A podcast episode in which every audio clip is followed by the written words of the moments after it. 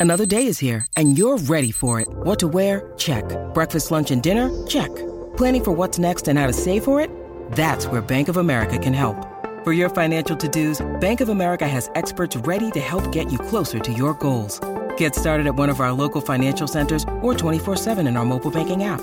Find a location near you at bankofamerica.com slash talk to us. What would you like the power to do? Mobile banking requires downloading the app and is only available for select devices. Message and data rates may apply. Bank of America and a member FDIC. This episode is brought to you by Book Riot Insiders. Bag your bookish perks with a 14-day free trial of Book Riot Insiders. Sign up for a monthly or yearly novel subscription and the first 14 days are free. You can wishlist upcoming releases you're dying to read, get exclusive podcasts and newsletters, enter to win swag, and access our new release index curated by all the book's host and Velocireader extraordinaire Liberty Hardy. It'll help you keep track of the most exciting upcoming books. So come on in. Your bag of bookish perks is waiting. Go to bookriot.com slash insiders to find out more. This is the Book Riot Podcast, a weekly news and talk show about what's new, cool, and worth talking about in the world of books and reading. This is episode 287, recording on Thursday, November 15th. I'm Rebecca Schinsky, here with Jeff O'Neal. We're coming to you from bookriot.com. It's sort of the um, deep breath before the plunge of the holidays right now. It is. Yeah. We ju- it's time, and we just realized that we have we actually submerged before we took a breath for, this. Is so next week um, is the first of our our annual. Uh, this w- two episodes, so back to back weeks, we'll be doing this um, holiday recommendation show. So, if you would like to get a customized holiday recommendation request from Rebecca and I, could be for you, could be for someone you want to give as a you, you're buying a gift for, you just want to know something. We are taking recommendation requests. Email us at podcast at bookriot.com. The first wave, you know, probably your best bet to get one in. We don't, sometimes we don't get to all of them because we get a lot.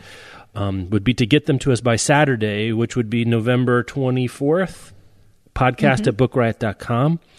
We'll take a wave, and if we have room for more, we'll let you know on that episode. Um, these are always fun episodes to do. I hope you like nonfiction. Um, Please tell me you need books about yoga. yeah, yeah, right. Uh, no, but we'll we'll drop we'll we'll uh, deploy all of, all our skills and all our strengths, as uh, Corleone says in The Godfather, to do what we can to give you great We've read- recommendation requests. Yeah. We've read some books. Yeah, we We're going to be fine. We have. We, we got plenty of books, and we've read a bunch of books. So, podcast at. Get them in. We'll try to see what we can do. Always a fun show. Um, so, there's that.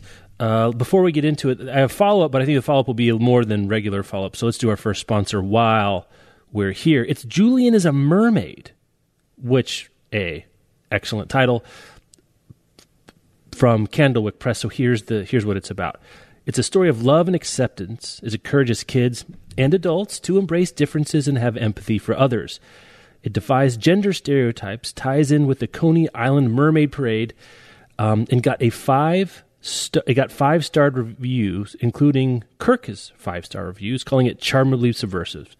It's by Jessica Love, uh, and it's her debut. She's a Broadway actress with a studio art degree from UC Santa Cruz and a graduate degree from Juilliard. That's not too bad. That's pretty fancy. She says this is what inspired Julian as a mermaid. I used to date someone who had been who had an older brother who was trans who came out to his family later in life. I remember there being questions about how to explain this transition to the kids in the family. It made me curious about what sorts of books were out there for families who wanted to talk to their kids about gender and identity. I wanted to make a book that held the space for those conversations without being prescriptive about how they should go. I have, I have to confess, I picked up this book for my kids. We haven't talked about it yet. Um, kind of thing I want them plugged into from an early age to make this these kinds of identities and these kinds of stories something that won't feel foreign to them, won't feel exotic, won't feel something they're afraid of, something won't be comfortable about, something they won't um, see as other in some kind of way. So that's Julian is a Mermaid. It's out now from Candlewick Press by Jessica Love. Go check that out. Highly recommend it. Go check it. Tell your library to go buy it if they don't have it, so it's available for other people. That's that's that's another way we can use these ad spots. Go get your library this to buy is going on my list of things to buy for nieces and Yeah. nephews for the holidays. Not not for a lot. Mm-hmm. of books out there like this. Um, So there you go. Listener feedback. We got feedback. follow-up. Follow up. So we got an email um, about W. H. Smith. We got some people telling us slacking on Twitter. You know, filling in the the gaps uh, of our knowledge about W.H. Smith, and the gap being sort of basically the Grand Canyon, if you can call the Grand Canyon a gap in our knowledge um, about W.H. Smith. A lot of interesting things coming out about it. Uh, I guess I'll start here. So it it was, um, I guess it relates to something else you put in Slack too. Maybe we'll talk about. But W. H. Smith was rated UK's worst high street shop by a group of readers from some magazine I've never heard of uh, that's in the UK. High Street, if you don't know it, is not where they sell marijuana in the UK. It's just like Main Street brick and mortar retailer. It's it's its own their own language. You know, they they speak English okay over there. There's a couple of weird stuff that they do with our beautiful American language, but here we go. Um, mm-hmm. It has ten thousand shoppers to rate their experience in buying non grocery items at hundred major retailers for the past five uh, years, and there you go it came in last. So it, hard to say. It's expensive. The stores are old. It's a down market situation. So there you go. I'm not sure what to do with that. It gives us some additional context. On the other hand, yeah. oh, anything you want to say about this story, Rebecca? Oh, well, yeah, I well, this was a, a related yep. piece. One of our contributors, Ra, was telling us that they were listening to yep. the podcast and you know feeling very like, oh, you know, W. H. Smith is the worst, and then realized that they were having this thought on the way home from a trip to W. H. Smith, mm. and and then they were like, well, that's about as indicative of the experience as you can get. Right. like necessities, I go there, but. Yeah, in, it, in that regard, it reminds me. Again, it doesn't do the same thing, but the sort of headspace that a lot of Americans consumers might hold for like the Walgreens of the world, the Duane Reades mm, of the mm-hmm. world. Like, you're not like super pumped to go to Walgreens, and yet you find yourself going there because you right. just it's available. You need it. You need it. Yeah. They they're around. Um, there you go. Uh, the related piece of follow up, though, which I kind of found more interesting, was that apparently W.H. Smith is opening some bookshop uh, stores that are dedicated to books. So as we talked oh, about last time, um, I'll put these in the show notes. It's no slideshow. This is from Christopher, uh, who emailed us, but there's some links called. They're called the Bookshop by W. H. Smith, um, and they look like they're small bookstores really look smaller than your average indie, or maybe on the if you think of it as like a small indie, a little more corporate looking, but you know wooden bookshelves and they're pretty much packed. Um, but they only sell books, and they seem to be designed to be a lot closer in feel to Waterstones, and seem to be doing pretty well. So in our, I guess in our alternate universe where um, we didn't get sort of a, a boardroom showdown, you know, pissing match over at B&N and this W.H. Smith acquisition actually went through, you might imagine that Barnes and Nobles became the mm-hmm. bookshop. Yeah. Which Yeah, that's interesting. There you go. So there we know a little bit more about what didn't yeah. almost happen, I guess. Should we talk more about this Barnes and Noble desperation? Yes. You you you you texted to me this other day, then put it in Slack. Um, what what did you discover out there in the wild? So I you know I went to Barnes and Noble on Tuesday to pick up Michelle Obama's new book, and um, there's a giant banner in the front window of my Barnes and Noble. I think it's in most, if not all of them now, from what I've heard on Slack with our insiders, that says number one most reputable retailer in America, according to the Reputation Institute's 2018 U.S. Retail RepTrak rankings. Barnes and Noble is listed number one, but then they list two through five. An odd move. And an odd move. It is an odd move. Like, you know, why would you why do you remind people of well, your competitors? and tell them why why it's weird because who's number two because number two is amazon yeah that's right and then the rest of the list is interesting like you know it would be i think this is one thing if it's like most reputable you know bookshop uh-huh. in America or whatever, but Barnes and Noble, Amazon, Cabela's, AutoZone, and Costco. Hmm. And like that that's just a I mean, this is a very American assortment yeah. of retailers um, for in terms of big, big box kinds of things. But I think when I texted it to you, it was like methinks Barnes and Noble does protest too much. Like how bad are things when you're like, you know, the way we're gonna get business is put banners in the windows about how reputable we are. It's it feels to me like going to dinner with the guy who's like, I'm a really good guy. Yeah. You know? I'm big in Japan. I it's interesting. I mean, I guess it would make sense to publicize that. If Barnes and Noble coming out the number one list of anything that's not physical book retailer is good. News. I mean, yeah, I'm not. That's sure. I don't mean that snarkily. Like you need to use it. Mm-hmm. but like it doesn't get y'all hot and bothered to go to Barnes. Boy, are they reputable! Man, Well, I'm going to go do some reputable shopping over at uh, Big Green B and N today. Well, and also like it's in the front windows. Yeah. I haven't seen this anywhere else. And so like by the time you see it, you've already decided you're going to Barnes and Noble. So it's like congratulations, you're walking into the most reputable place that you had already decided you trusted enough to come here. So I was thinking about like, you know, you could I think you're right. You want to lasso getting this kind of title. Um, but it, this is maybe what you put in, I don't know, like targeted Facebook or Google ads for people that are looking for books Yes, online or right. that, you know, are shopping for retargeting is fancy. They could figure this out Mm-hmm. of like, let's try to convert some people. Like maybe you try to convert some Amazon book buyers to Barnes and Noble because Barnes and Noble is more reputable. Yeah. Like it's the holidays. It's this is time to try to get people in the door that aren't typically in the doors of your store, but the like let us announce it to you who have already chosen to come here seemed a little like that's a little preaching to the choir, unnecessary. Like I, you know, they just didn't quite get No. it, which is how I feel about a lot of Barnes and Noble's efforts. It's also like the days. least sexy good thing you can say about a retail chain, right? Like, I mean, it's like You know, the most right, that's like- hygienic, the cleanest toilets, but then like most it's right, reputable. It's like it is. It's like to go back to the date analogy. It's like, well, tell me about yourself. Like, well, I'm very punctual. right. That's right.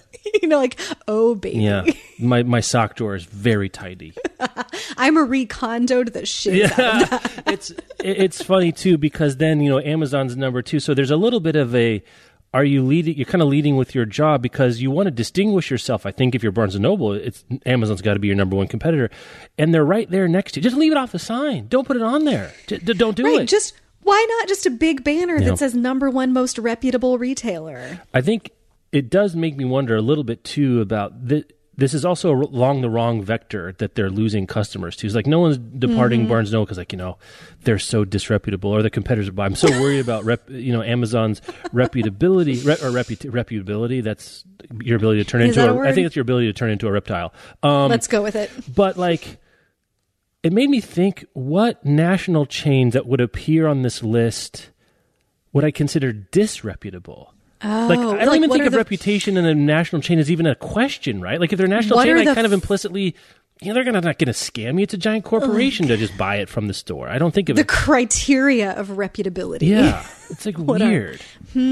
Um, like I guess maybe in the old days, CompUSA kind of got a bad reputation for trying to upsell you and having bad customer service in stores like that. Maybe like a Wa- maybe it's like the Walgreens and Duane Reade. Like we just talked about W. H. Smith, they were like ranked the worst. It'd be something that's very down market. Um, in a lot of different, you know, it's it's very utilitarian. Um, you know, maybe like gas stations. I I don't know. Right. I- Or like, yeah, like you can't get any good customer service. Right. Um, you don't even want to be there. You, you don't want to Right. be there. Um, Right. And I do wonder how much of the halo effect that Barnes and Noble happens to sell books, and people have like a sort of Books must be conservative, reputable. conservative romanticism about books. So how bad can it be? I, you know, how much credit can they really take for that people like books? And we—I don't know. It's an odd thing, and it does connect a little bit to the W. H. Smith story um, in terms of relative reputations. I guess the halo effect of Mm-hmm. books can't be that great if W. H. Smith and a lot of their stores sells half books and they came in dead last. Um, interesting to think about, but it is. It's a little bit grasping of straws. Um, it's like we're the best company with an ampersand in our name. Number one came out number one. Actually, Crate and, I also- Crate and Barrel might beat them. Sadly, yeah, yeah. I'm, I'm Ben and Jerry's, yes. Um, Room and Board. We're the top five. Top five uh, retail brands with an ampersand in our name. oh boy, didn't take us long No. to Crap, crap all over that one. today. There we go. You know, I wish that I had had a little more research time, or not had, but devoted a little more research time before the show here to figure out what this Reputation Institute is. Hmm. Like, is this even a thing that matters, or were they just like, you know what, Barnes and Noble, like people have told us that they like you, and so will you put a banner up in your store? Like, um, Bob, as you know, is a financial advisor and local, it happens in Richmond. I'm sure it happens in all cities. Like local magazines run the, or like some local company runs some consumer driven thing of like, who are the best financial advisors or like, who are the best pediatricians or whatever. And it's a huge scam Yep. because all that they do then is they call him once a year and are like, you've been voted one of Richmond's best financial advisors. Um, you know, do you want the full page ad in Richmond Magazine? Do you want the full page ad and the plaque, or would you like it on a gold trophy? like they start with the assumption that you're going to spend, uh, you know, a ridiculous amount yeah. of money to advertise that you've won a thing that's meaningless. Um, right. And I wonder how much of that is going on here. I think too. there's a non-zero chance that there's some sort of pay-to-play element. Mm-hmm. Um, yeah, there you go. So anyway this has been Retail Corner. Um, let's transition out of that a little bit. Sad news. I mean, I'm sure if you're listening to this, it was all over the place, and rightly so. Mm-hmm. Um, Stan Lee, the great comic creator, um, Marvel legend, uh, Marvel legend, Marvel Comics co-founder.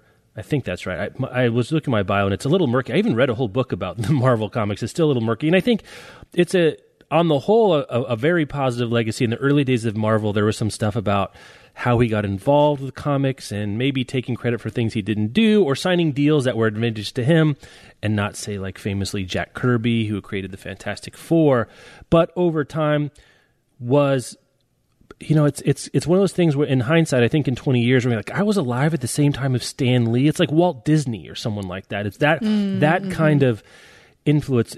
Almost hard to um, hard to get a come. Virtually every Marvel superhero you've heard of, Stan Lee has his fingers in. I think artistic. There's a commercial and there's an artistic piece to this. The art, the commercial piece is more complicated. The artistic piece is, you know, in a nutshell, he brought human traits to superheroes. They were complicated. Mm-hmm. They had struggles. They dealt with depression. They dealt with addiction. They dealt with prejudice. They dealt with bias of all kinds. They dealt. They had interpers- interpersonal um, difficulty. And you know, the easiest way to see it is to look at old Superman comics and old Batman comics and see how these were superheroes, not just in terms of what they could do, but how they were as beings in the world. Uh, they were much more mythic in terms of not really having interiorities and not really having personalities, not really being relatable on a human level. But then you started to get things like, you know, Ben Grimm and the Fantastic Four, who gets changed into this rock monster hero with enormous strength and powers, but also he looks like a giant rock, and it doesn't go so well all the time if you look like a giant rock. You look at the X Men, who are mutants, and they have these amazing powers, but they're labeled as different and are persecuted and really gets and Peter Parker, Spider-Man, who is a you know, maybe the most interesting or one of the most powerful superheroes in the world, but also a teenager going through what it means to be a teenager and having a secret identity. Like a lot, of, a lot of the metaphorical stuff is a little on the nose if you're like in a graduate seminar, but it did it did offer superhero stories complexity and ongoing interest beyond just look how hard we can punch um, this thing or look at the powers. It's the stories themselves became interesting, and you know the Marvel method that Stan Lee introduced. It was it's it's really interesting in terms of productivity and creativity, but the artists and writers, I know this sounds insane, didn't used to work side by side. You know, the basically my understanding is at least uh, email me if I'm mm-hmm. wrong, is that the writers would go give the the scripts to the artists, and that would sort of be it. But he moved the artists and writers closer together physically in the studios so they could work together on stories and have visions for art and other things like that. So the the modern idea of a comic book hero and you see it in all the Marvel movies. Like, you know, starting with the modern era of Marvel in 2008's Iron Man, Robert Downey Jr.'s um, Tony Stark is a complicated figure. He's not just a hero. He starts out sort of as a weapons dealer, he's a womanizer, he's an alcoholic, and a lot of that stuff haunts him going forward. Though he tries to be better, he still carries that baggage with him into the future and sustains stories over time because the characters. I think that's a thing that Stan Lee ultimately either realized, figured out, or stumbled into. That the characters themselves have to be interesting beyond their powers, in addition to their powers. And it's very difficult not to see that the modern world of popular entertainment isn't kind of Stan Lee's grandchild to some degree. There's other grand, you know, every every child has multiple grandparents, but I think Stan Lee's a big one of them. So there's my, you know, brief memorial, a tribute, uh, nutshell obituary to Stan Lee, 95 years old. Um, incredible, incredible legacy, and one that I think only in time will we be able to get our heads around uh, at all. Yeah, I think that's true. I don't have much familiarity with Stan Lee, only, you know, passing familiarity with comics and most of my familiarity with Marvel characters is from the movies mm-hmm. and from, you know, I can spot Stan Lee doing his cameo in any yes. of the movies. Um, but I think you're right that the scope of his influence already seems huge. Um, the, like all kinds of people in my social feeds yeah. were talking about the impact of his work on their lives and some of them were people that I was pretty surprised mm-hmm. to see sharing that, which I thought was really cool. But I do think it's one of those um, that we won't know for you know twenty or thirty or fifty years, like really um, what the the the threads out of this influence yeah. were and and how big the influence is. Um, a really incredible life, incredible legacy. Um, and and again, it's complicated. There's there's um, I'll put a link in the show notes to the the story of Marvel that I read, and I think if you're interested in you know the history of 20th century pop culture and comics and Stan Lee, it's really worth reading. Really well done, and you know warts and all. You know he's a human. Mm-hmm. Um, yeah, of course. So there's that. Uh, let's do good news. Um, uh, let's ring, yeah, can we ring a BR is... bell for a minute? Oh yeah, we're gonna ring the BR bell. We don't get to like toot the we don't toot our no. own horns all that often, I don't think, but we want to throw some confetti and wave some Muppet arms and just be thrilled for our colleague Kelly Jensen, one of the editors of Book Riot. Um, also uh, edits anthology collections, wonderful, timely anthology collections uh, with Algonquin, and had a collection out just a few months ago called Don't Call Me Crazy 33 Voices Start the Conversation About Mental Health.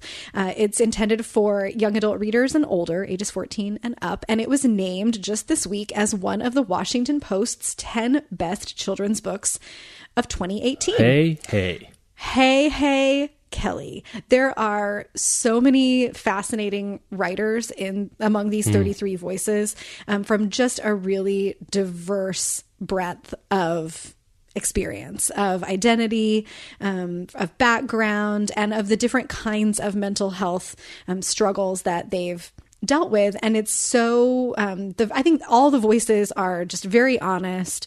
Um, it's very refreshing to hear people speak so openly about something that continues to be stigmatized in our society and that we need we just always need more conversation about mental health and about uh, that this is a this is part of being human. And if you don't experience it yourself you your life will certainly be touched by it in some way uh, with someone that you know. And so being able to talk about the, these varieties of experience and take the shame out of them um, and restructure the conversation is just so vital. Um, it's a wonderful book and I'm I know I and you couldn't be prouder mm-hmm. of Kelly or happier to see this happen so um, I think also just we'll just preemptively put this on the list for the holiday yes. recommendation request that if there is anyone in your life, and I'm sure there is, um, that could benefit from a reframing or just hearing that they're not alone mm. um, in experiencing these things. Don't Call Me Crazy, edited by Kelly Jensen.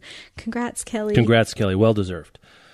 Let's go on to more award winners. Um, this, I think, will bring to an end um, the Jeff and Rebecca Shruggy Parade around 2018 awards. Um, 2018 Shruggy Parade's a good show title. Uh, I was just like writing it down uh, as you said. Um, the National Book Awards were announced last night. Mm-hmm. Um, I think a lot of notable things to say here. You know, I think the the Best Picture version, you know, the, the one that gets the most attention, mm-hmm. most um, people are paying attention to, is the winner for Best Novel. Just there's best for mm-hmm. fiction, no YA, you know, yeah. anything else like that. A Sigrid Nunez, won for the friend, which I had not read the blurb. Did you read the blurb about this this morning? No. Mm-mm. I'm going to read it right now, and then Tell you me. react what I said. um, when a woman unexpectedly loses her lifelong best friend and mentor, she finds herself burdened with an unwanted dog he has left behind. Her own battle against grief is intensified by the mute suffering of a, the dog, a huge Great Dane traumatized by the inexplicable disappearance of its master, and by the threat of eviction. Dogs are prohibited in her apartment building. While others worry that grief has made her a victim of magical thinking, the woman refuses to be separated from the dog except, dog except for the brief periods of time. Isolated from the rest of the world, increasingly obsessed with the dog's care, determined to read its mind and fathom its heart, she comes dangerously close to unraveling. But while troubles around, abound, rich and surprising rewards lie in store for both of them. That's pretty interesting. That does sound interesting. We've got one question, though. You know what the question is here? N- no. Does the dog die? Oh, let us know. Yeah, if anyone knows, um, we won't. I guess we don't want to announce on the show because it's a spoiler, but maybe you could you could email us and ask. For my own knowledge, Yes. I would like to. Well, know. you're not the only one. Like the trigger warnings people get are, of course, sexual assault, stuff happening to kids, and does the dog die or the pet die? Like Mm-hmm. yeah. that makes sense to me. Um, It- yeah, and I, it won't keep me from reading the book. I would just like to know. Yeah, it's one of the. It's a content warning that's not a trigger warning, right? That you, you want to have some yeah. control over what kinds of stories you can assume. How sad am I going to be today? is what I Yeah, would like right. to- You know, is this a two alarm snot bomb, a five alarm snot? Like where? What you know? What DefCon are we on? What mucus bomb are we really talking about here? um, so that that's the Head and Shoulders one. The other. The other winners, um, I'm so glad to see um, Jeffrey C. Stewart win for nonfiction for The New Negro, The Life of Alain Locke. Um, in poetry, Justin Phillip uh, Reed wins for Indecency. Um, in the um, excuse me translated literature category, uh, Margaret Mitsutani uh, wins for the translation award for her translation of The Emissary by Yoko Tawada, uh, translated from the Japanese. And then um, I think this is probably the one we might have put our chips on if we were betting people for young adult. Um, Elizabeth Acevedo wins for The Poet X. Um, and because we count and we pay attention, all people of color. Yes. I'm sure that's not The- a mistake. is that the I'm is that the first time that's happened in National Book Award history? I haven't. I would frankly be surprised if it has But- happened before, but yeah, um, same. but this, you know, Lisa Lucas, who is the executive director over there, I think she has systemically put in place the ability for this to happen, um, or at the very least, the, the ability that people that people are getting nominated based on, um, well, not they're not getting left out for structural reasons. Let's put it that way. Um, amazing award. Very exciting. Anything else you want to say about this? Again, No, we don't know because anything. it's the shruggy. Yeah. It's the shruggy parade, and we're not reading fiction this year. and I never read poetry, and I very rarely read YA. Um, Yeah, so there I we will go. probably, you know, I perpetually pick up the National Book Award poetry winners with very good intentions, Mm-hmm. and then uh, very rarely actually get through all of them. For me, it's definitely me; it's not them. Um, but I'm probably going to pick up Indecency, and I've had the Poet X. Um, YA has been. Uh, uh, hmm, an exception to the can't really read fiction Yeah. this year rule, so I'm probably going to give that one a shot. I think Um, too. I I'm going to be paying attention. I knew at the time that I was excited about the translated award.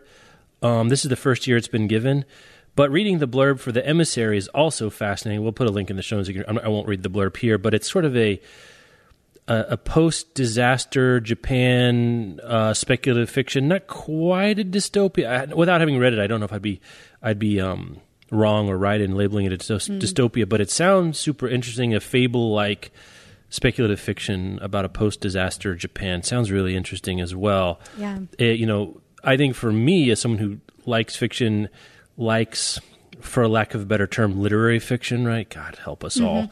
Um, and I'm looking for gatekeeping the world for, or not gatekeeping, but like put a put a sticker on some of these for me to pick out when I'm looking for literature from around the world, and this is a good one. Um, I'm looking forward to that. Uh, let's do a sponsor. You want to tell me about a sponsor? All right. Yes. Our next sponsor this week is In Half by Yasmin Freelick. This is millennials, but at 50 in a world they did not want. Uh, the characters here, right, are close friends from their youth a poet, a theater director, and an ex minister of war, each on their own continent. Each in a different political setting, and now they are grappling with the uncertain realities of a disconnected world. 25 years in the future, a glitch in the global communications network is ripping a previously united world apart at the seams. The millennials find themselves hardest hit, trapped in a crumbling world they did not want. And as they each prepare to celebrate their 50th birthdays, the friends desperately try to recapture the magic of their former lives and hold on to some sort of sense of belonging. This is a it's very timely. It's a satirical look at society today and imagining where we'll be 25 years from now about the importance of technology and our reliance on technology. And it opens up questions about global communication and about the future of our society. Um, so if that sounds interesting to you, it certainly sounds interesting to me. It's in half. If you're searching for it online, it's in slash half by Yasmin Freelick. And we'll have a link in the show notes. I don't remember that we did this this last year. The publish Pete, Publishers We Weekly did. Publishing Industry Sellers. Yeah, Did we do it last we year? We do it every year, yeah. And maybe it's just that the story stays the same. Um, That's that's exactly that what I don't is. don't know. Um, Publishers Weekly released, um, yeah, last week. Its Mm-hmm. uh, annual industry salary survey for the publishing industry. That isn't just salaries; it's demographics of people that work and where they work. Um, not so you know, even though it's called the salary survey, the infographic that PW leads with kind of is the story in a lot of ways. Um, no, that's not not exactly true. It's inter- I think it's interesting. That's the one they led with, even though it's a salary survey. And this first infographic has nothing to do with salaries. It's racial makeup of publishing. Long story short, um, you know, it's like um, modern kitchens. They're mostly white. Um, White Caucasian, eighty six percent. Asian four percent, Hispanic four percent, mixed race three percent, Black African American two percent, and other one percent. Um, I, I think it's helpful to remember. Some people, sometimes people see this, and they know rightly that you know America's mostly white, so shouldn't this be mostly white? Well, America's about sixty three percent white. Okay, and so this is thirty three percent more white than the nation as a whole, and the one that sticks out the most to me because I happen to have this stat in, in front of mine is the black African American is two percent, which is like six times less than it would be if this were you know um, indexed to the American population Right. at large, and it just hasn't. It just hasn't moved, man. Like it's down a percentage There's- point from tw 2016 for all mm-hmm. the talk. And we have Yeah. talked a lot about, you know, we just talked about the National Book Award. We see mm-hmm. improvement on the lists, the catalogs. I think we haven't seen a big survey of catalogs, but like the lists and these, I feel like we've the We Need Diverse movement has made inroads. We, we Need Diverse Books movement, pardon me, pardon me, but the people with their butts in chairs in New York, th- Yeah. those people haven't changed. It doesn't seem like. They they haven't. Yeah, that it's only the publishing is only one percent whiter than one percent white, one percent less white than it was last year. Is it just really hasn't moved. Um, and there's a really telling paragraph in the middle of this piece that says diversifying the workforce seems to be more important to people of color than it is to white industry members. Though 53% of non white respondents said that strides have been made Yeah. in diversifying publishing's ranks. Um, let's see, um, only 38% said no progress has been made, and only 9% said they don't know whether things have improved. Um, and there are so few non-white people in the industry Yeah. that if that div- in order to diversify the workforce this has to change like this is the thing that has to change is non-white or sorry white people have to decide that they care enough about diversifying the workforce to do something about it. And some of that means, you know, actively changing the pipeline, actively promoting, hiring and promoting people of color, paying attention to these kinds of things. And some of it might mean then doing so with the recognition that you may ultimately give up an opportunity for yourself um, because you're, you know, trying to put different people in the seats at the table. And like I think publishing is still I mean you can see here by age and gender breakdowns like publishing is very white. Publishing is relatively like it's not the youngest um, of industries and if this is going to move at all, like it, this movement can't just occur at the bottom. You know, it can't just occur with the young non-white people who are doing the vast majority of the work to raise these issues and to make them public and to rally for change. Um, but for the change to actually happen, policy has to be made around it, and new systems have to be put in place, and that can only come from the top.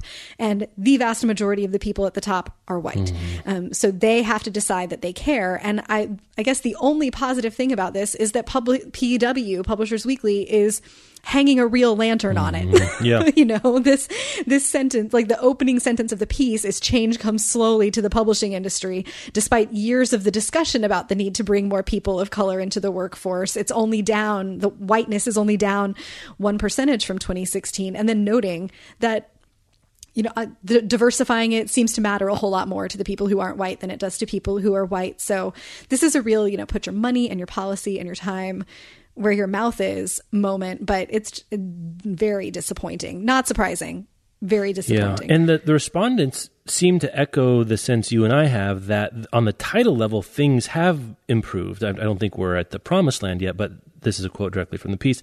In terms of improving the diversity of titles, 78% of all respondents said improvement has been made.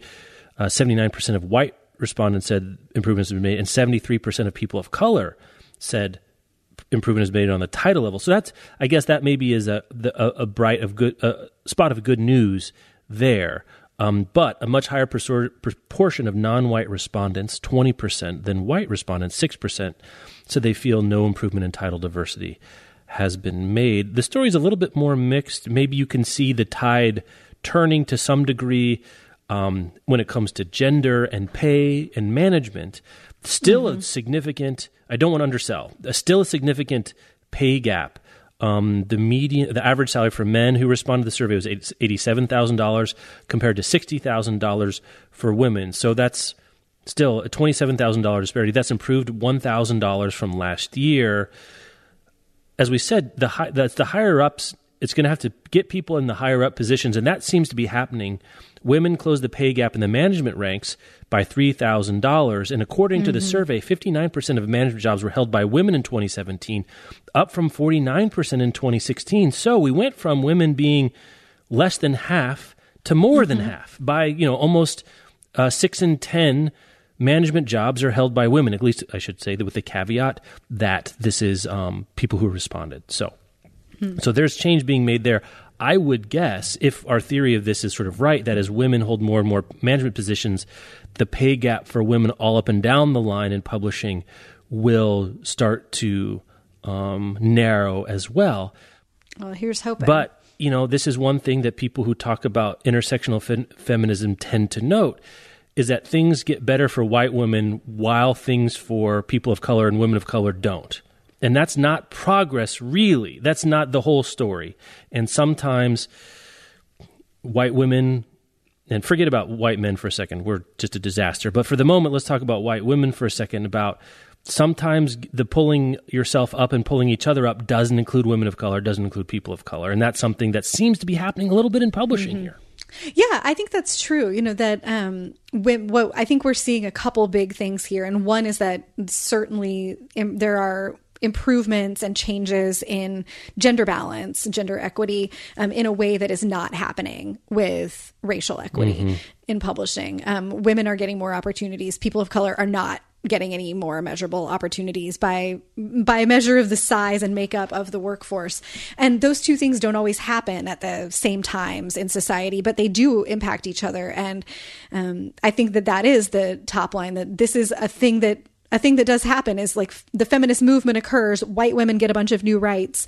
Um, it's still it continues to be really difficult to be a woman of color. You're doubly margin marginalized as a woman and as a person of color in this country and that if white women don't do the rest of the work and like true feminism i believe is intersectional um, and wants equality for all women um, that when we're talking about like well now if you're in a place of power in publishing and you're white you have to start caring or you know if you say you care mm-hmm. you have to mm-hmm. start acting on that care um, to create opportunities for people of color, especially for women, and that the halls of power in publishing are starting to be occupied um, by more women in management positions means it's on these women who mm-hmm. are largely white to do this work um, and to you know, not require that the marginalized people in the lower rungs of the industry have to fight their way mm. up. Um, that change can occur that way, but that's not the way that change should occur. And if you have benefited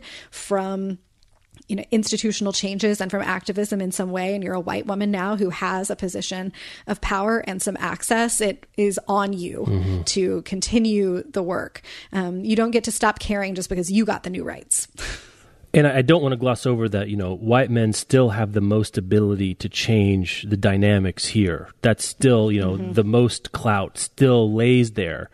Um, and we've got work to do. And especially if you care about doing this at all, you know the eyes the scales are still on a lot of our eyes here i think by highlighting that white women seem to be benefiting from a sea change mm-hmm. I think I think a lot of these women are probably well intentioned. A lot of the people, I, would guess. I'm just saying the, the intentions are good. I think what's hard to understand, it's still hard for me to understand, is that even as you are advocating for gender equity, you can still fall prey to the same kinds of systemic and cultural racism that white men are so fluent in. Let's put it that way. Just because you're fighting for gender equality doesn't mean you don't have the same biases that led to um, white men having those kinds of racial biases Yeah. that that it takes double they don't necessarily they're not they're not causally linked they don't go hand in hand in a way that you think they might they just don't Yeah. um yeah, and it takes and extra attention I think right, and you're right to point out that their intentions are probably Mm-hmm. good, or at least not intent. They don't have intentions for ill, but I think that it's like when Obama got elected and people were like, "Well, there's a black man in the White House, so we must be in a post-racial Right, yeah, society." uh-huh. You know, if you can point out. to like, right, right, um, that if you can point to, well, that we have you know more women in management positions, or if you are a woman who like you've gotten some promotions and maybe all your bosses are women and you're a white woman looking around seeing women who look like you in positions of power through structural and institutional forces, you might think like, oh, well, okay, so we're done. You know, like we're done with sexism. This is fine. When really the women of color around you are still being affected by sexism and by racism. yeah Um, it's tough That aren't the, yeah, that aren't the, you, they're not the like, overt vocal you can't have this job because you're a black woman Mm-hmm. it's much more subtle and insidious than that which makes it harder to root out and harder to change and i just know and believe that that comes from the top um, so i don't know jeff maybe next year Well, I think story that, will that be women in management. I mean, maybe that's the first. I mean, maybe that's the first domino that has to fall in deconstructing some of these things. Like maybe, maybe it's too much to ask, or it's unreasonable to ask, or it's an order of operations thing where, you know, chipping away and chipping away and chipping away at the inequity. Um, in the seats at the table and the pay, Well- I don't know, but like, I don't think it's net. I think that kind of thinking leads to people think, well, the first domino fell, so the other ones are going to think. I think it's possible in this situation you hit the first domino, and it, that's white Exactly. women, and it hits the next one, and just stays there. It just falls. It right just like you can there. there's you can only promote who you already right. have in the room. And so i think that's at work here that there were a lot Yeah, of white women in publishing you know and and those white women are getting promotions. But if this is going to change it has to be that there are more people of color in the room. Publishers have to be hiring more people of color so that the next dominoes can fall so that then they can promote more people of color and really do and, and really do this um Mm-hmm. that perhaps those second dom the- you know the, all the secondary dominoes haven't fallen because there aren't enough people in the room for them to fall Yeah. um like there's not critical and that's a real problem that the industry very likely doesn't have enough people of color in it to you know to accurately and fully represent people Mm-hmm. of color up and down the ladders of power in in these businesses so all yeah, right, I mean, that's it could be that you know one percent for ten years is ten percent, and then you're at seventy six mm-hmm. percent, and it's looking again. I, it's also hard to know that sometimes politics and cultural change is the you know the nail the the screwing of hard nails into hard wood, and it takes time and effort and.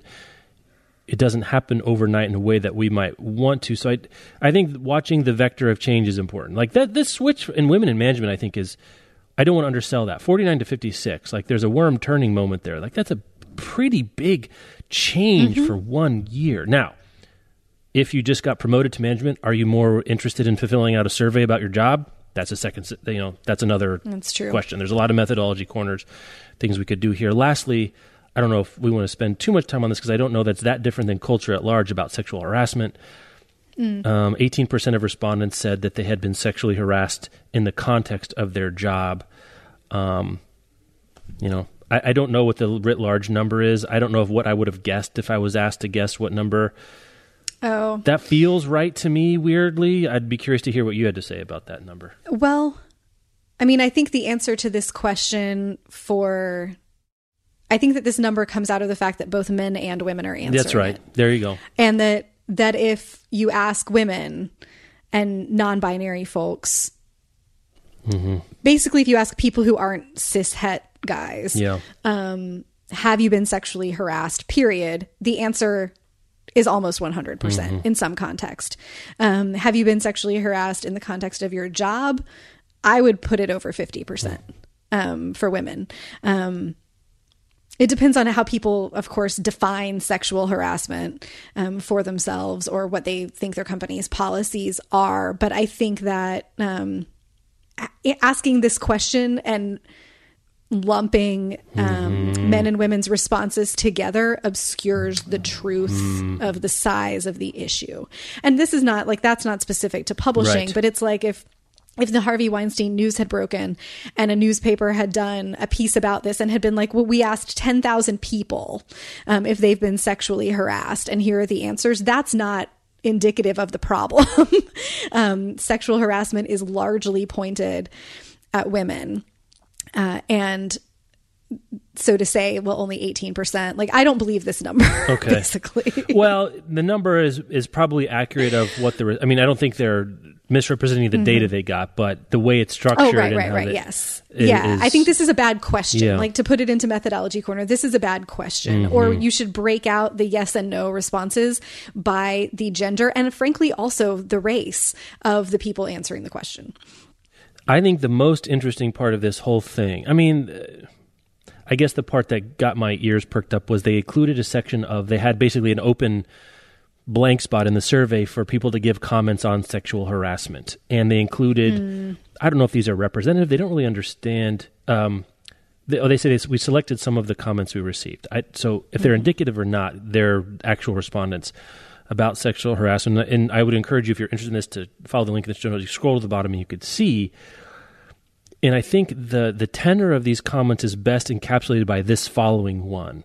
Um, Sexual harassment is rife within the industry, but even more rife at my company is sexual discrimination unrelated to actual sexual acts. Simply being mm. a hmm. male makes you less likely to get promoted at middle management levels, and has been acknowledged as social justice um, has been acknowledged as social economic justice by my HR department in the past. A weird comment, right? I think it's a there's a there's a bifurcated thinking going on there mm-hmm. that I mm-hmm. think as indicative of a moment of a transition. I think that's fair, but also really telling that like sexual harassment is right, but dudes are discriminated against. Like that's clearly a situation. Well, and then you look at the rest of the comments, and they're all. This is still a big problem. It doesn't get reported, mm-hmm. and things don't happen, and yet there's resistance still to take the whole situation well, seriously. I just find it fascinating. Of course, of course, there is. Yeah, like that. So. You know men who have had access to all of the opportunities in the past um, perceive other people getting access to those opportunities as a loss to them. Mm-hmm. And the, uh, not all hashtag not all men. You know, yeah, like, don't yeah, send me your emails no, about how you're a good guy, yada yada, whatever. Right. Um, but like that a company actively promotes women or focuses on creating opportunities for people who aren't just men mm-hmm. um, like that is a form of social and economic justice and i don't think that's a bad thing. Um, but like reverse sexism doesn't exist. Reverse racism does, like these are not things. Um, and that this comment is essentially my company is reverse sexist because right. I'm a because because I'm a dude and um, women are getting middle management spots that I think I should have that I think I should have gotten priority for and I don't get priority anymore. Mm. It's really you're losing priority. You know, he could still get promoted, um, but he doesn't have the same assumed priority that he previously had just by virtue of maleness. And then you're right, the rest of the comments is just a string mm-hmm. of, you know, despite all the open faced policies large publishing houses seem to tout, there are cover ups and complaints going unheeded. Managers spreading stories about employees who have told them vulnerable information in strict confidence, a lack of allies in upper management. Um, you know, responses to specific instances over the past year, but I don't believe the industry is actually invested in changing the climate. Mm. I think this one's a very telling comment. It's quote, when it comes down to it, it will be a cost benefit analysis. And if a house or agency or other arm can get by without mm. significantly hurting their bottom line, incidents are going to get swept under the carpet again. Um, when the, when the harasser is high profile, public statements are made and noticed by everyone, and we agree we're doing a good job. When it's someone lower profile or internal, most of the time it seems like there really isn't any punishment at all. Here's one that I, I know to be true from stories that I have heard from folks is if an author's book is selling well, management turns a blind eye to any complaints of sexual harassment. The same is true if the individual in management is well liked. and the complaints are always brushed off or laughed off. And we know of folks in really high, powerful positions at publishers with like a good half dozen at least stories that I could rattle off about them that it just doesn't seem like anything is ever going to happen. And that's either like maybe settlements and non disclosure agreements have occurred. Mm. Um, maybe the publisher just doesn't care. But there are some that are high profile enough that I have to believe that the people at the top are aware and are choosing not to do anything about it. There is a part of it that feels like the old. I think this used to happen more in car companies than it does now. But if they'd find a flaw in a safety of the brakes of you know an old car, and I'm not going to name a brand name because mm-hmm. I really don't want to get sued into oblivion, but. you know they they're they figure out like okay a recall is going to cost us x amount of dollars and just paying settlements for the people that get hurt in these crashes is going to cost us less. So we'll just go with that, right? They're mm-hmm. they're they're solving for the bottom line rather than some other vector that we might hope they would they would solve for, and that seems to be happening here. I think the ex the you know the the expression of frustration is interesting. It's useful. It's probably a precondition of change happening. Um, mm-hmm. But as as you know, we said before, we'd like to see this happening. I think one thing that comes through this, and I feel like it's to be true sort of writ large, is that existing corporate policy is not equipped to handle this world of sexual harassment. Yeah. It's it's just it's just corporate HR policy doesn't anticipate things like this where there may not be smoking guns. They don't have clauses built into it. There's not like malfeasance clauses around sexual harassment. You know, it's just it's sort of beyond the scope of what companies themselves are equipped to deal with they don't have the tools to deal with it. So like reporting it to their tools doesn't help because they don't know what right. to do with it. It's like you give me really nice and ingredients to cook with. I still can't make something good because I don't know how to cook. I just don't. I don't know what to do with it. they don't want like I think that one part of this too is that publishing, and I think it's part like emblematic of publishing being slow to change at all, is that publishers don't want the PR disaster of, yeah. you know, executive or head of imprint or whatever gets fired right. for sexual harassment. And that means that they don't understand yet that a headline like that is to their benefit. Ultimately, I think it would know? be. Yeah. Ultimately, yeah, I think, no, I, I think so too. Like in, in the, the moment of this movement that we're in right now, a giant company firing someone in a position of power over sexual misconduct is a point in that company's favor. Mm-hmm. Like that's mm-hmm. not a PR disaster. This is a good PR moment for you. If there is someone you should be firing for this, you should fire them yeah. and you should tell everyone right. that you have done it. It establishes trust among the people who work for you and it establishes trust among your consumers and among people who might come work for you and it's just the right thing to do. But publishers also have the trickiness of they're not just dealing with the folks who work inside the publishing house. They have all these external factors factors with authors as well yeah. of what do you do about that? And one of the remarks here is that companies need policies to deal with authors mm-hmm. who harass. Well, the morality clause we talked about previously, right? Like, how can right. you do and something th- about that? Yeah, and that these should be built into contracts. Like, if you're a publicist and you have to accompany an author to a bunch of appearances, and that author harasses you, but he's in a you know he's one of your company's big deals mm. what are you mm-hmm. supposed to do like are they're probably not going to cancel his contract so you can either keep doing your job or you can get taken off that account yeah yeah, I mean, speaks. I mean, just to, to use a real life example, think of how the story about the firing of Demos Parneros would have been different if Barnes and yeah. Noble, who we think has receipts based on what we've seen about countersuits, mm-hmm. if they really had the receipts on that dude and they were firing him for the reason they say they are, or as part of it, is like this guy was creating an unhealthy, toxic work environment to our, our staff as a sexual mm-hmm. harasser, mm-hmm. and he's got to go. Boy, think of right. how that story would have been different. Yeah. Really been different. And I don't want to be Machiavellian about it, but like, I think that's something that people should consider and think about this. Well, I think the the age of the cover up benefiting oh, you God, is over. Yeah. Yeah, you right. Know, that's really what it comes. the cover up. It implies that the cover up was going to work in the long term, which I think probably right. it won't. Um, no, I think we're past the point of like now. If there's, I mean, always, but yeah. now especially, if a cover up if you know this stuff and you cover it up or you don't take action, it's going to come out. And when it comes out, you look worse. Yeah. And you really do have an opportunity to look decent. Right. You know, like. It's never too late to do the right thing. That's what I mean. That's right. The, exactly the old, the old saying. Let's do another sponsor. Maybe I don't know if it's happier, but like different kinds of stories. The Great Courses Plus is back. If you love to learn new things, you'll have so much fun exploring the Great Courses Plus. It's a video and streaming service that helps you discover new interests, pick up new hobbies. Maybe I could learn something about, well, anything that I don't already know about, which is most things, really. With fascinating insight from leading professors and experts, you get unlimited access to thousands of lectures in virtually any category, like literature, history, science, cooking, and photography, and much more, because those aren't all the categories. There's more than those five. We recommend checking out the course, Life Lessons from the Great Books. Professor Rufus Fears draws you into the world of masterpieces like Macbeth, Brave New World, The Odyssey, and more, exploring the wisdom that can be gleaned from each story. When I used to teach a great books course, and we we know we did the history of Western literature from Homer to Virginia Woolf in, in the course of a year. The thing that really made the older books stick is that how many of them still felt like they were wrestling with questions that you know in refracted and reflected over time still feel like they're relevant. These are questions humans have been wrestling with since they knew even that there were questions to wrestle with. You know, the Odyssey, what do you owe your country? What do you owe your colleagues? What do you owe your partner in life? Can they be gone for 20 years and you're supposed to sit there and wait and like weave the whole time like Penelope did? What do you have to do to protect your family? Is that reasonable?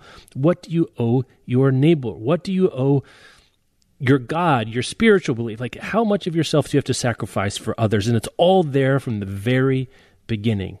And this course walks you through those questions over time. Right now, you can start enjoying the Great Courses Plus for free with an entire month of unlimited access to enjoy all of their lectures. To get this special limited time offer, go to thegreatcoursesplus.com slash bookriot. That's thegreatcoursesplus.com slash bookriot to start your free month. Okay, this is follow up that. All right we must have it must have been announced earlier. You put this in there. I I didn't mm-hmm. see this, but kind of went out with yeah. a whimper rather than a bang. and how this right. So for a while, I think earlier this year, we were yeah. tracking um, that Aaron Sorkin is doing a stage adaptation of To Kill a Mockingbird, and uh, folks associated with the Harper Lee's estate were objecting to it, and there was going to be. Uh, like it was going to court, and they were actually going to stage a reading of the play in court so that the judge could make a determination.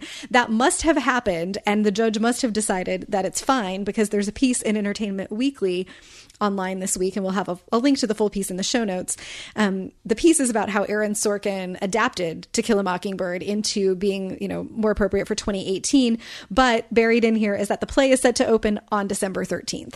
So that's happening. It's going forward. We're just closing the loop. Um, I'm sad that we did not get like a breakdown account of what happened in that courtroom when they performed the play.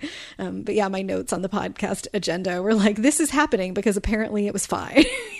so, yeah, it's going on. Um, I guess that that the Lee estate protested so much makes me way more interested mm-hmm. in this than I would have been had they not. Pro- and there's a little bit of a Streisand effect going yeah, on here. Yeah, I was thinking the same. Like, I'm not terribly interested in seeing this, but I'm more interested than I would have been otherwise. I'm not exactly clear. It sounds like that um, Scout and Dill and Jem are being played by adults as their adult selves, and that there's a frame of the mm-hmm. story, you know, the main action of To Kill a Mockingbird, but it's played through a lens of time. Um, so that's interesting. I'll, I'll, be curious to see this sort of the um, the theater craft part of it. I find to be interesting about like how they're dealing with because they said they didn't want twelve and thirteen year olds playing. They didn't want them to be the leads for reasons I'm not sure are right mm-hmm. ultimately and couldn't be done, but I kind of understand right. Um, but that the book is told through the lens of memory, right? When he was 13, my mother, my brother mm-hmm. Jem broke his arm just above the elbow. That's an older scout looking back on, as we know from Go Set a Watchman. An older scout is a sort of thing in the Harper Lee universe that exists. So it makes some sense to think of it this way. I'd be curious to see as a, you know, just a storytelling mode what's going on here. Interesting choice for Sorkin. Um, doesn't adapt other people's artistic works very often. He will adapt um, nonfiction, right? He'll work on that to, to create a story. Mm-hmm. But something that's overtly already a story, I don't know that I've seen before. I'm sure if I went and looked at the IMDb page, IMDb page, but this is the highest profile. Also, not a movie. I don't know if this is a preamble to if this goes well. There's a movie version of this, which would be interesting to think about. Um, but certainly in the world of Harper Lee To Kill a Mockingbird news, this is way more interesting to me than the regression to the mean um, PBS selection of uh, To Kill a Mockingbird. so there's that follow up for everyone. It opens December 13th. Go get tickets if you can. I'm sure it'll be a very difficult uh, ticket to, to, get, but we'll see. I'll be curious to see about the reviews. Um, I wanted to, well, happy Muppet Arms.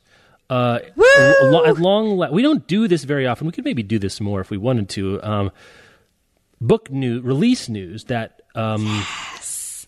we've been waiting we wait for we, this is unfair. Writers write at their own pace. It's not fair to say we've been anxious but we're we've looking forward eager. to the next Erin looking morgenstern book. Like whenever yes. it was going to come is fine. Um, and in november 2019 her next novel after the night circus will be released called the starless sea. Uh, and it's a wholly original love story set in a secret underground world. Yes. Um, we'll put a link to the show notes that the, even the cover they have here is is is provisional. Like it's actually not a bad cover as these things no. go, but there's going to be something else. Um, Michelle, when I texted her this information, her immediate response was, "Will it be narrated by Jim Dale?" I think it's a wonderful question. Um, as as many longtime listeners of the show know, there's a there's a bingo square that is the, the Jim Dale's na- narration of the Night Circus is something mm-hmm. we talk about uh, for for reasons I, I will defend to my dying breath. But there we go. New novel from Erin Morgenstern. Very exciting news. And I think not just because the Night Circus was so wonderful and people have been, you know, excited for yeah. whatever Erin Morgenstern will do next, but that book, like it occupies such an interesting place in readers' imaginations yes. and also like people ask us, you know, what can I read that's like the Night Circus? And you kind of don't have anything. Mm. It's really hard to find a read alike for that book, but it's also so widely readable and recommendable yeah. that, um, like, I, expectations, I think high hopes for Erin Morgenstern for what this next book could be, could do, but I'm excited to see whatever it is. I, I wouldn't have been shocked um, either if this her next book would have been set in the world of the Night Circus, maybe different characters, mm-hmm. but sort of mm-hmm. using the same world building and mythology. And this isn't. This is unrelated, which I think is brave. It would have been easy, oh, yeah. understandable and, at all to do like you know, from the wizarding world of J.K. Rowling, you know, from the Night Circus right. world of Erin Morgenstern to do the yeah, same thing, but to, but to, branch out, I think, is really brave and really to exciting. create a whole new world. Yeah, I'm really excited for that. That's Muppet Arms, and then we'll throw some um, brief Muppet Arms also for Michelle Obama's yeah. book Becoming, which came out this week and um, went on to have uh, Barnes and Noble announced uh, on Monday that they had the most pre-order sales Amazing. for it of any adult book since Go Set a Watchman, um, which Go Set a Watchman went on to have Barnes and Noble's largest first day sales in history. A long, and this book long time, yeah, is just um, becoming is just taking off. I haven't seen any numbers. Like right now, we're recording on right. Thursday. The book has been out for two days. Well, we'll start to get um, lists next. Weekend. We'll start to get weekend. numbers yeah. in the next week, um, but it's everywhere. My Instagram feed, which certainly there's some echo chamber stuff happening there, but my social feeds are full of people reading it. I'm reading it. Amanda and I are going to see her this weekend. Star-studded book um, tour, thousand dollars of tickets yeah. on StubHub to get uh, seats Whew. to the New York stuff. I did not pay a thousand dollars. No, I mean that's not sticker the, price. That's just like aftermarket. The, people want to go and they're DC trying to go ones, see her. But um, it's possible that I might die of joy, and so if that happens, it's been a really nice run. Yeah, it's nice to know you. Yeah, um, yeah. Congr- not a bad way to to depart this mortal coil. Um, on the whole, if you had to do and, it that you know, way. I have to say, like, I want to see this book take the number one spot for the year and not just because I love Michelle Obama and want to see her be successful and widely read, but I think that it would do morale. Mm. It's a, it would do uh, uh, some things for my morale and feelings about the world if the number one book of the year weren't a book called Fear about about Donald Trump. That'd you know, like if it story, could be yeah. something positive and right. inspiring. More more um, uh, for than against, for something than against something right. kind of an idea. Something encouraging, something positive that we can actually celebrate as the best selling book of the year. Like that would be nice. I, am afraid the only thing I think it would have a chance. I'm afraid it's a little late in the year. Like the the advantage some of the other books had, they've had the whole year, and that those those weeks of two, three, four thousand sales. Now, if she sells a million copies in the first week, all bets are off. Um, then you're off the tar- chart a little bit. But Fear had incredible sales and continues to sell. It just has more time to run. So th- that would be the only thing. That's I, I would like That's to. true. We, we, we maybe could have a moral victory, even if there's not sort of a. if it's the fastest selling book of the year, maybe Right. we'll take Yeah, that. It's sure. kind of like the, the Democrats taking know- the House. It didn't take the whole thing, but like it's a sign of tides. There were a lot of pre-order like pre-order campaigns for becoming from indie bookstores and from big retailers. The publisher did a lot of work around it. Like I think it could happen. Um, I'm not going to be crushed if it doesn't happen, but I would like to see something that's not a book about Trump be the best book again or not best, we've, but best. we've been doing this almost 300 episodes so uh, I've, i feel like i've lived in this world for a long enough time that me figuring or learning something isn't just a sign that like you know i, I fell off the turnip truck yesterday necessarily which mm, sometimes if, mm-hmm. i try to acknowledge if that's a thing i feel like the word pre-order in the book business is a much bigger deal than it was when we started doing this I don't know if that's true, but I hmm. just feel like maybe it's because of technology. People don't have to go into the store or call in; they can just do it online. But like, there's a lot of talk from authors about the best thing you could do is pre-order my book and whatever. I just feel like there's Yeah, a you lot more attention and awareness about the power and utility yes. of pre-ordering there was. Right. I was going to say, I think it's always been important, but authors and publishers have a lot more ways to make it happen now. Yeah. Like um, in my bookseller days, which are now a decade ago, we would, and that was just was during Twilight. Like we would run pre-order campaigns in in Barnes and Noble for like whatever the next Twilight book coming out was, or there were a couple Harry Potter releases as well. Um, and the store was promoting them of like pre-order your copy, make sure you get it, and uh, I think that that was kind of where it started Yeah. and stopped. But now with social media and sort of direct contact with your readers, being able to encourage them to do it means the pre-order numbers are way bigger. Right. Well, and they- frankly, I mean, go back to before. just we talked about the Morgenstern. You can find out about a book coming out a year from now in a way that would have been difficult in 1991, unless you were happened to be in a bookstore and they knew. Like, I wouldn't. I haven't clicked through, but I wouldn't be surprised if on Amazon right now there's a page for the Starless Sea that you could go pre-order right now. Mm-hmm. Um, and so it gets you know, as you know, I know this is going to be a shock to you. I'm interested in publishing history. I don't know if you know this about me, and it makes me wonder, like, what what's like the long history of in 1941, we're like, or 1937, were people pre-ordering Gone with the Wind before it came out? I'd love to know that. It's a fascinating story. Oh, yeah, no, I don't think Yeah. so. Anyway, that's our show. Uh, emails, podcast at bookriot.com. Holiday recommendation request. It's our number one, um, I don't know, request. Or, or it's a request request, weirdly. We're getting meta now. It's request all the way down. Uh, you can find links to this, the links we talked about in this episode and to our great sponsors at bookriot.com slash listen. We're going to talk to you guys on the other side of Thanksgiving for all those you celebrating out there. Um, I hope you get some time to yourself to do the things that make you happy. Rebecca, I'll talk to you later. Have a good one.